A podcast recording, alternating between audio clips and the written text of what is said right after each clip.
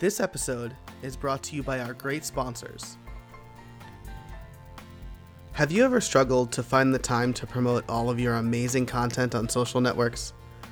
Are you tired of logging into several different places and platforms to complete all of your digital marketing needs? Don't worry anymore. Social Web Suite has got your back. Social Web Suite, the social sharing platform built for professionals by Hype Studio, will take care of all of your social media marketing needs, so all you need to do is relax and concentrate on growing your business. Start your free trial today and see what all the buzz is about. Head over to buildpodcast.net slash hype for more information. That's buildpodcast.net slash H-Y-P-E. And when you are ready to make the purchase, make sure to use the discount code BUILD something and save yourself some money. How I Built It is sponsored by Liquid Web. While Liquid Web has been best known as a managed hosting company with tons of options, it has also designed a managed WordPress offering that is perfect for mission critical sites. If you're looking for improved performance, maximized uptime, and incredible support, Liquid Web is the partner you've been looking for. Every Liquid Web managed WordPress customer also has iThemes Sync integration into their management portal, allowing them to update several sites with a single touch. If you sign up today using the discount code HowIBuiltIt33, you'll get a 33% discount for the next six months. Visit buildpodcast.net slash liquid to get started. That's buildpodcast.net slash liquid. And now, on with the show. Hey, everybody, welcome to How I Built It. We are in season two of a podcast that asks, How did you build that? Today, my guest is Logan. Forgot to ask how you pronounce your last name. I'm going to go with Nickleson. That's right. Yep. Uh, of Music for Makers. Logan, thanks for joining me. Yeah, thanks for asking me to to join the podcast. It's it's an honor to be here. No problem. Uh, that's I'm so glad you can make it. I heard about your website, Music for Makers, on the Matt Report, and immediately signed up for uh, your email campaigns and things like that. I plan on, well, hopefully we are uh, at this point we are into season two, so I'm going to be using your music for kind of the intros and outros and stuff like that because it's it's it's unique, it's really good, and it's uh, I'm I'm a big fan. So why don't we jump right into it and you tell us a little bit about yourself and how you came up with the idea for Music for Makers?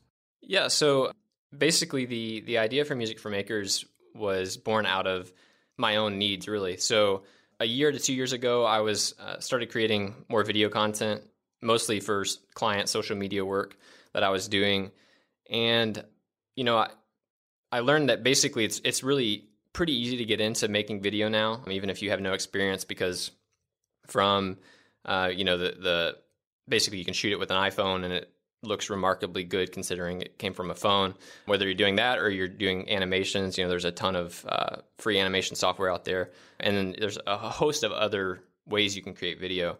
But something I uh, a hurdle I kept encountering uh, in that process when I was creating videos, you know, I'd create this, you know, final product basically, and then I would want to add a background track because I just felt like that would add kind of an extra level of polish, you know, make it kind of a little more professional. And I kept kept finding that that was constantly a struggle, particularly for commercial projects. Like again, like this was client work that I was doing, so it needed to be from a licensing standpoint, it needed to be okay to use in a commercial setting.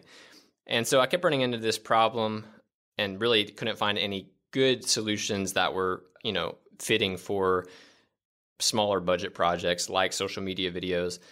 And so inspired by and those kind of familiar with the tech and web space will get this connection, but inspired by sites like Unsplash and Death to the Stock Photo, which are, are basically royalty free, free sources of royalty free photography, I decided to launch kind of the equivalent in the stock marketing, I mean, excuse me, stock music space. And so that's kind of that's kind of the genesis of the idea was just that I was making videos and couldn't find good background music that was easily accessible and inexpensive. And so I decided to well, I, you know, I felt that other people probably had the same problem, so I decided to launch Music for Makers. Nice. And that's I mean, finding royalty-free media in any in any sense is pretty difficult. Uh, Unsplash is relatively new. I'm a big fan of that too. So most of the royalty-free music I've been using uh, for this show in the past has been just like whatever loops are in GarageBand, and that's like not you know it's not unique. It's not it got the job done for season one, but uh, you know I'm, I'm excited to start using or I'm I'm excited to be using uh, this sort of stuff for season two. So, so is this your full time gig? It is not. So, uh, okay. so full time by day, I am uh, kind of a web marketer. So I do a lot of content marketing, digital copywriting, that sort of thing. So again, that's kind of where, honestly, the idea for Music for Makers was born out of work I was doing at, at the digital agency that I work for. So that's what I do by day, and honestly, that that has been pretty helpful as I've launched Music for Makers and, and run the the business on the side, just because a lot of the uh, you know a lot of what I do every day translates well to running an online business. Nice. And so that's so that's great. You're kind of scratching your own itch. I think that's been a, a common thread of a lot of uh, guests on this show, at least, uh, and it's it's one that I've kind of pursued as well. And one of the things that that I've learned uh, is to talk to people, to do some research. It sounds like your full time job kind of helps you a little bit and gives you that perspective. But did you do any uh, kind of independent research uh, when when launching this, or was it like I need this and I'm going to do it? Yeah. So I, I think initially the research, I probably wasn't even thinking of it as research because it, it was, I was looking for music to use myself. So in terms of like competitor research, I guess that's kind of what, what that, you could call that right there, just because I was looking to see what are the other options out there. But since launching Music for Makers, uh, obviously the research has, has been a lot more intentional. So still looking a lot at, at the, the industry and what other people are doing because there are other stock music websites out there the problem is for most of them, the uh, they're they're not really um, small budget friendly, I guess I would say. So you can one song might cost you anywhere from fifteen dollars to uh, one hundred fifty dollars or more, depending on the quality and and a lot of other things. And so anyway, so now I, I definitely kind of watch uh, competition, but I'd say beyond that, just kind of some tricks I guess that I picked up kind of in, in you know web marketing is is following the conversation online, seeing what people are talking about uh, on Twitter or wherever, um, and, and the struggles that they're having with background tracks and that sort of thing. And so just kind of keeping tabs on that conversation. And then also basically when anybody signs up, so Music for Makers, part of the part of the package, I guess, is that you can sign up for a free track every week. And so it's the, the free email subscription. And part of that process when somebody signs up is they get an email kind of introducing Music for Makers uh, a little more thoroughly and then also uh, introducing myself. And I and in that email, I typically ask, you know, what why did you sign up for Music for Makers, basically? And you know, a lot of people don't respond to that, but those who do, I tend to get a lot of good little nuggets from them, just understanding, you know, a what they're struggling with in relation to background music, and hearing them put that in their own words, which is incredibly valuable. And then two, how they're using the music, which is also very interesting to know because when I got into it, I figured most people were going to be struggling with uh, background music for videos because that's what was happening with me personally.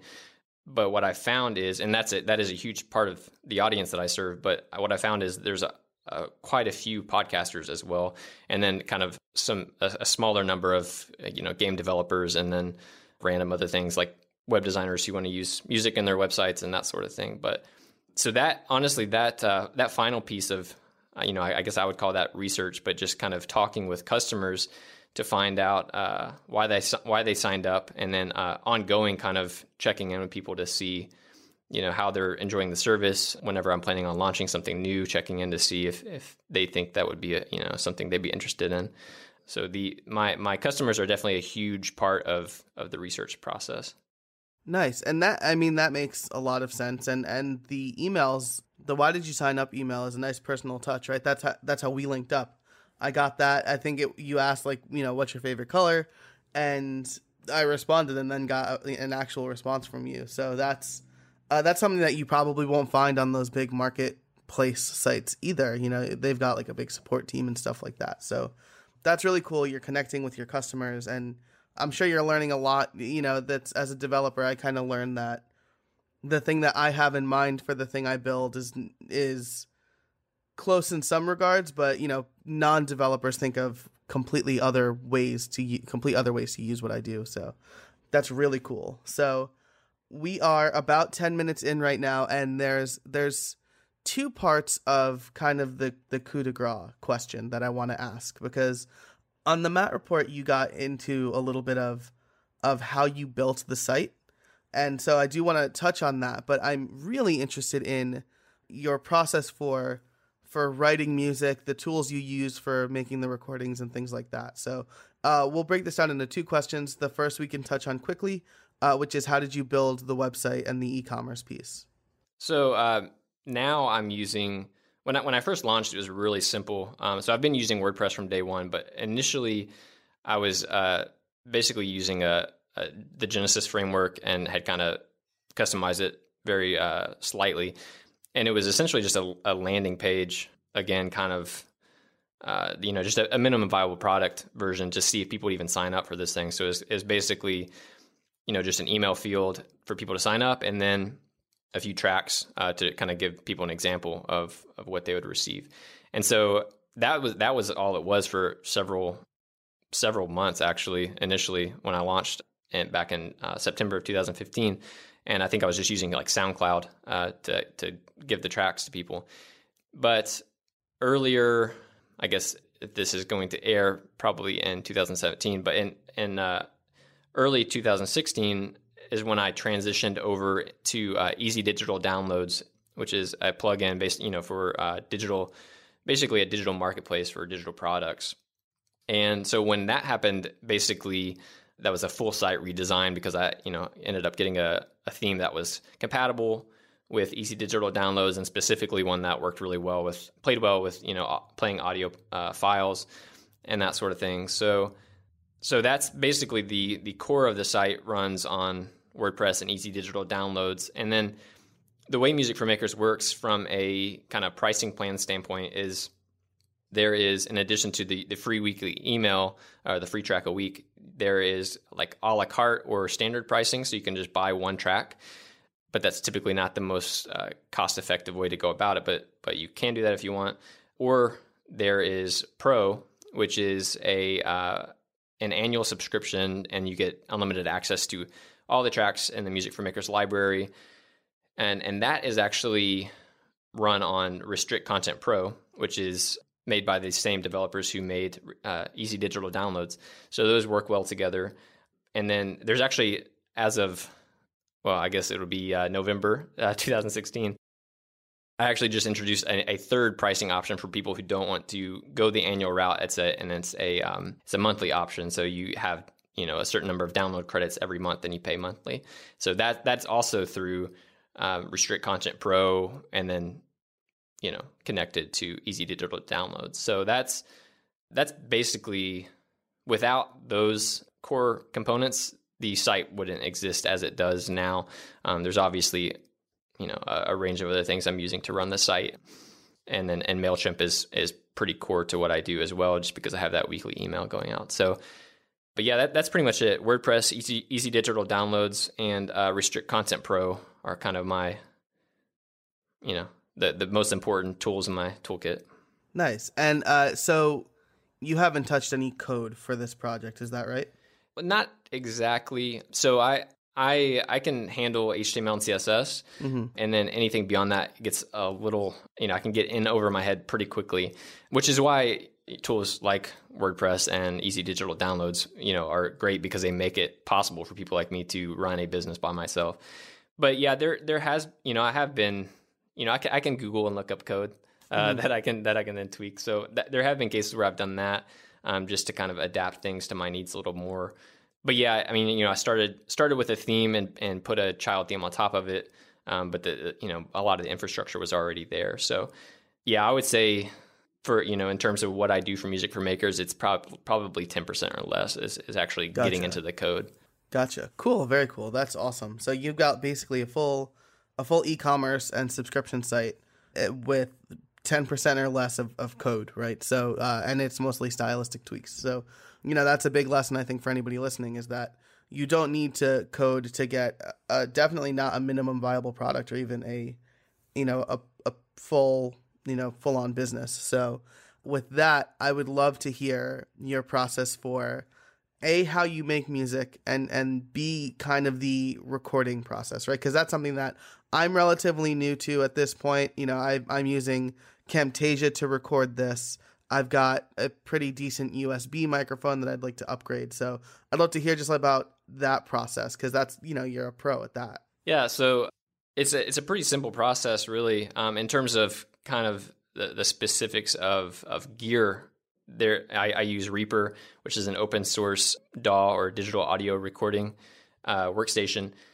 And that's i, I got started uh, so i've been recording since i was about 15 but i got started with actual analog uh, recording gear. But when i made the transition to digital i was using pro tools which is kind of in, in the audio recording space is kind of considered the program to use. I mean that's what a lot of professional studios use. But about I don't know, two three years ago is when I started making the transition to Reaper, uh, and that's what I use now, and it's it's really fantastic and really affordable if you're wanting to get in. They actually have a free license that you can use for a while, and then you know upgrade later if you want. But that's what I use to do what, what's called you know multi-track recording. So basically, since it is on me, I go in and record one track and then add more layers, so you end up with this complete song, but it's just one person. So it's basically how any song today is made. But but yeah, so that's all done through what's called a didio, uh, sorry, a digital audio workstation um, or a DAW. So that's what I use, and then I also have a um, an audio interface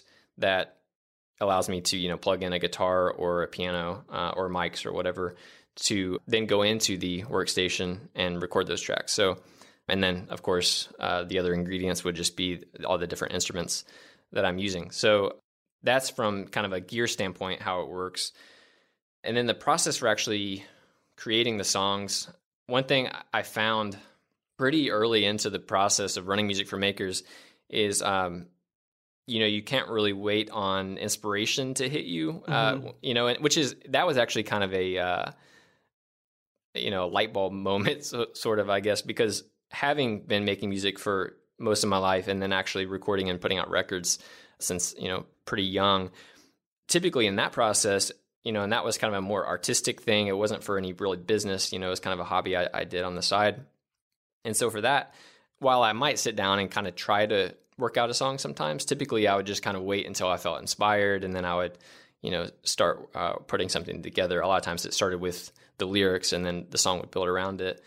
But since music for makers, since I create a new song every week, that I don't really have the luxury of, of waiting for that to happen, you know? So what I've learned uh, again pretty early on is that basically creativity can be forced, and you know creative productivity is a thing that you can really optimize. So, uh, so all that to say, basically, I've worked out a pretty standard routine that uh, doesn't really uh, vary too much week to week unless I'm going to be traveling or something.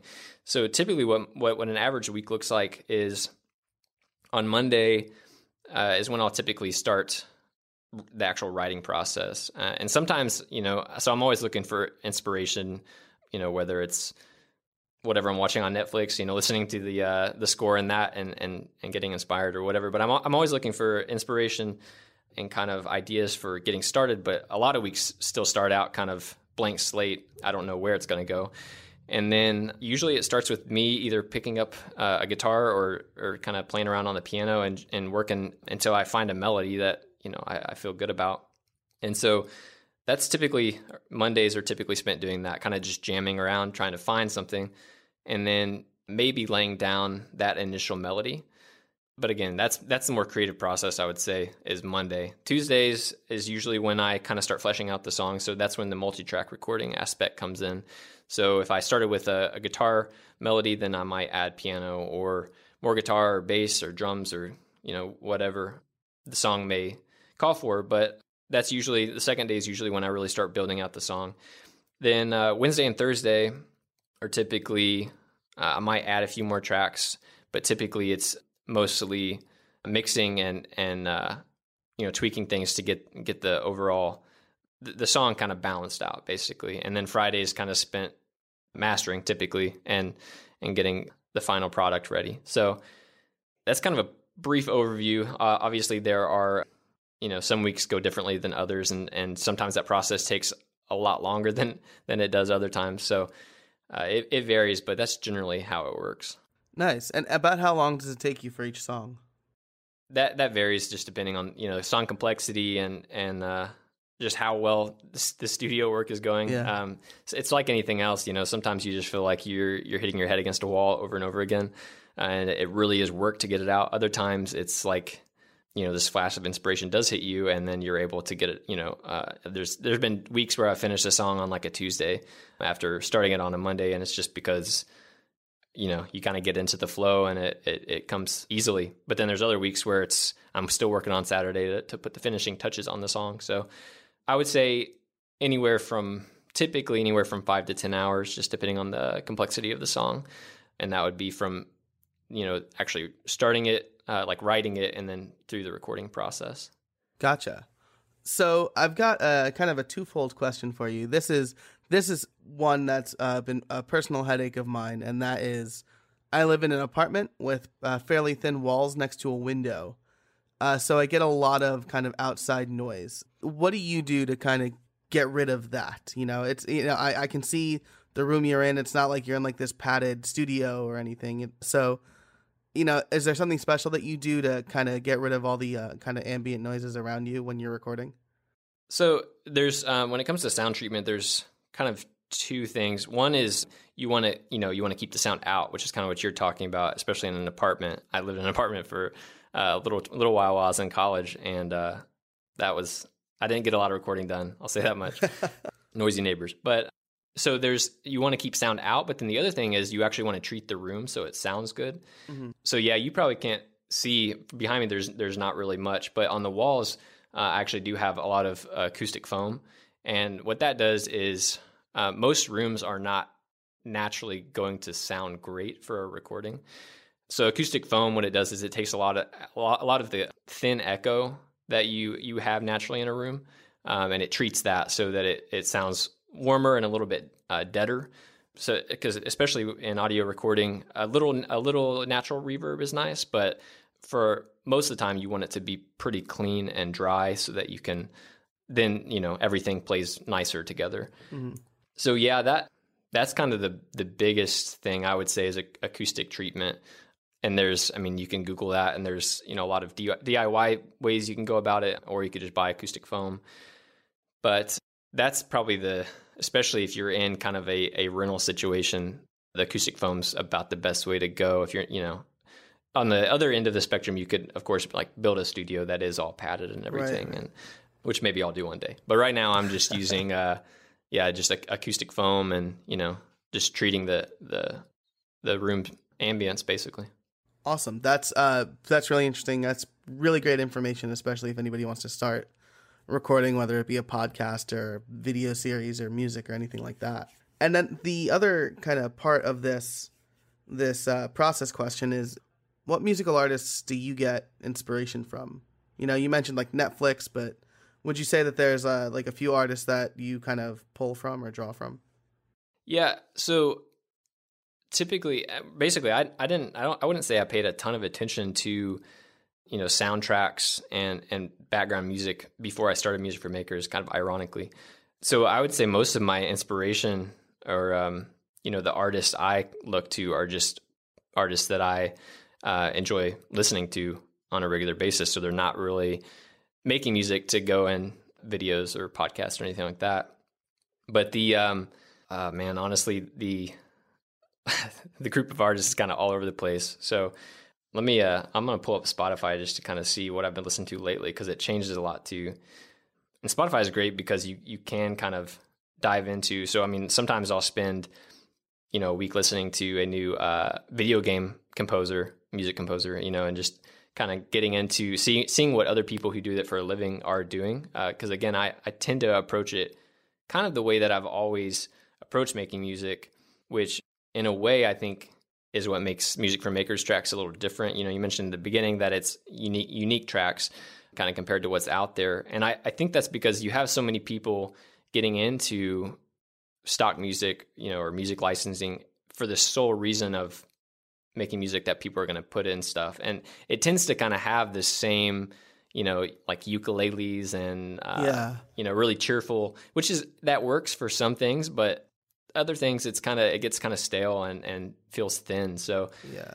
It's like uh you know, it's like how every template on uh Theme Forest looks exactly the same to me at least. So yeah, yeah. So yeah, that really corporate sound, you know. So so really, I've never necessarily, honestly, actually, starting out, music for makers was kind of a revolution against that sound because I wanted it to to sound real. And you know, again, I've been making music kind of as an independent artist for a while, and so it would take, I think, it would take more effort to try to make music that sounds like that versus just making music the way I've always made it.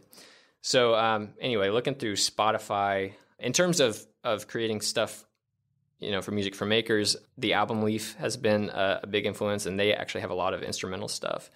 So a lot of times I'll listen to them. Uh, Dosh is another artist I listen to that does a lot of instrumental because it's interesting.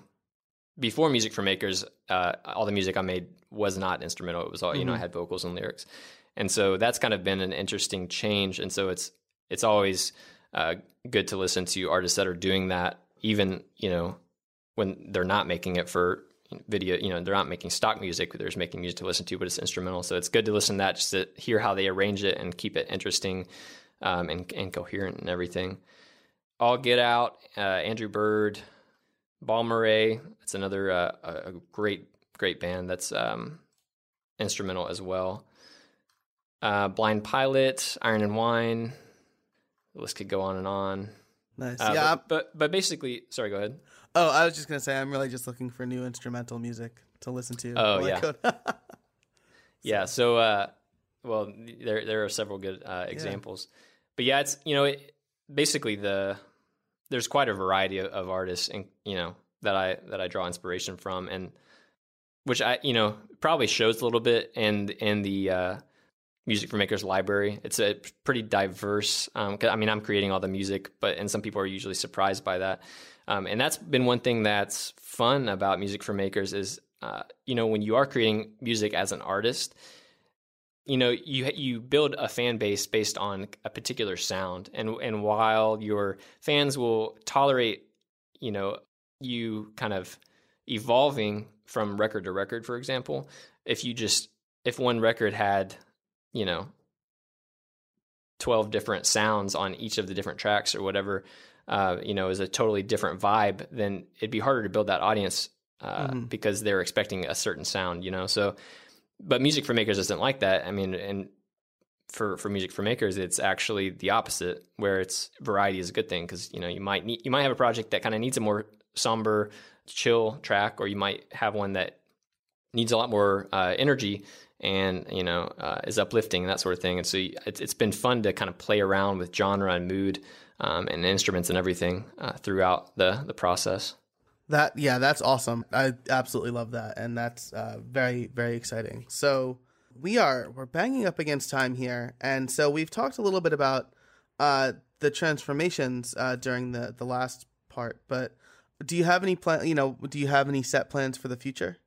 So honestly, the, one of the bigger things uh, that I have been planning just recently launched, and that was the Music for Makers Plus, the monthly subscription. Um, so from here, it's it's kind of a, a, lot just about growth, really. So the plans for the future, ultimately, for Music for Makers would be that it it could uh, grow to the point that it can be providing an independent income that's you know decent enough that I can focus on that full time and continue developing it and growing it.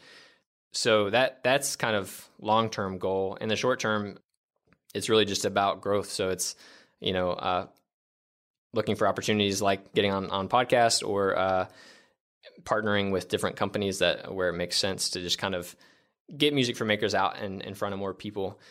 But really, I mean, it's it, the project has gone through uh, several iterations since launching, and uh, you know, I, I, would say most weeks it's there's something I'm tweaking about it. Whether mm-hmm. you know, sometimes it's big like the the plus subscription, sometimes it's not really that noticeable to customers necessarily, but you know, there's always things that I'm working on. So we'll see. But yeah, the the in one word, the uh, the plan for the future is is growth. Nice. And uh, I always like to end with this question uh, Do you have any trade secrets for us? Uh, lots of coffee would probably be the uh, the go-to, uh, especially if you're if you're starting kind of a you know side project that you want to turn into a business. But no, um, more seriously, what I found with Music for Makers, and I kind of touched on this early on, is that, and and I, I think it's relevant for any project, whether it's kind of a creative project or you know, I mean, it could be anything from writing a blog post to uh, coding a WordPress plugin or anything. But I, I, it's I think the the secret to really getting anything done, or if you have this goal or anything you want to accomplish, is really just getting started. Procrastination is, you know, something we all deal with, and uh, and and it can it can kill an idea really quickly.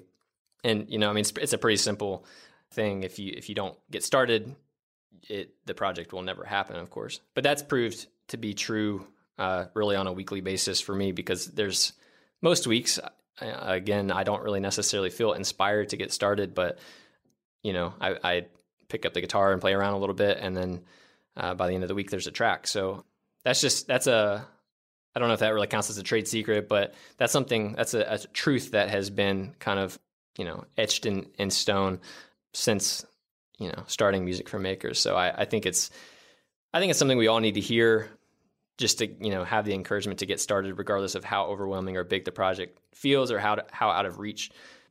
Because for, be, before starting for music music for makers i was you know for a long time had been wanting to start something of my own on the side. And um, i mean like for years uh, while doing you know having my full-time gig. And you know would start down the road of uh, trying to build something and then would ultimately just kind of forget about it or, or move on or whatever um, and music for makers is kind of what is stuck and um, and I really think it is just kind of about getting started and then uh, seeing where it goes. Nice, yeah. That I mean that that is great advice. You know, it it might sound obvious, right? Like just do it, but it's harder uh, than it sounds because I have a notebook full of ideas that I've half started or haven't even started. It's just like this would be cool, but uh, you know the actually doing it and and sticking through it is you know is what makes it successful. You know i think another common theme has always been um you know we see we see the the finished product the successful thing but we don't see all the work that went into it behind the scenes. So yeah definitely. Yeah. Awesome. Well logan thank you so much for joining me. Everybody definitely go out there and check out musicformakers.com it's it's a great site. Cool. Hey everybody I want to tell you about a new book I wrote with my good friend Matt Medeiros of The Matt Report called The Podcast Starter Kit. It's a QA style book that tells you exactly what you need to get up and running with your own podcast. I've had lots of fun over the last several months with how I built it, and I want to share what I've learned with anybody looking to start their own podcast. In the book, Matt and I try our hand at answering 23 questions that you need to ask yourself before you get up and running. We also include several resources, our favorite equipment, and a checklist at the end. Head over to thepodcastbook.com to check it out. It's only $24 and it'll save you hours of time researching the right tools, where to upload your podcast, how to run a good interview, and a lot more. That's thepodcastbook.com. Thanks so much for listening, and thanks to our great guest and fantastic sponsors. If you liked the show, please rate it and subscribe on iTunes, in Google Play, or whatever your podcast app of choice is. If you have any questions, be sure to reach out at howibuilt.it. And finally, until next week, get out there and build something.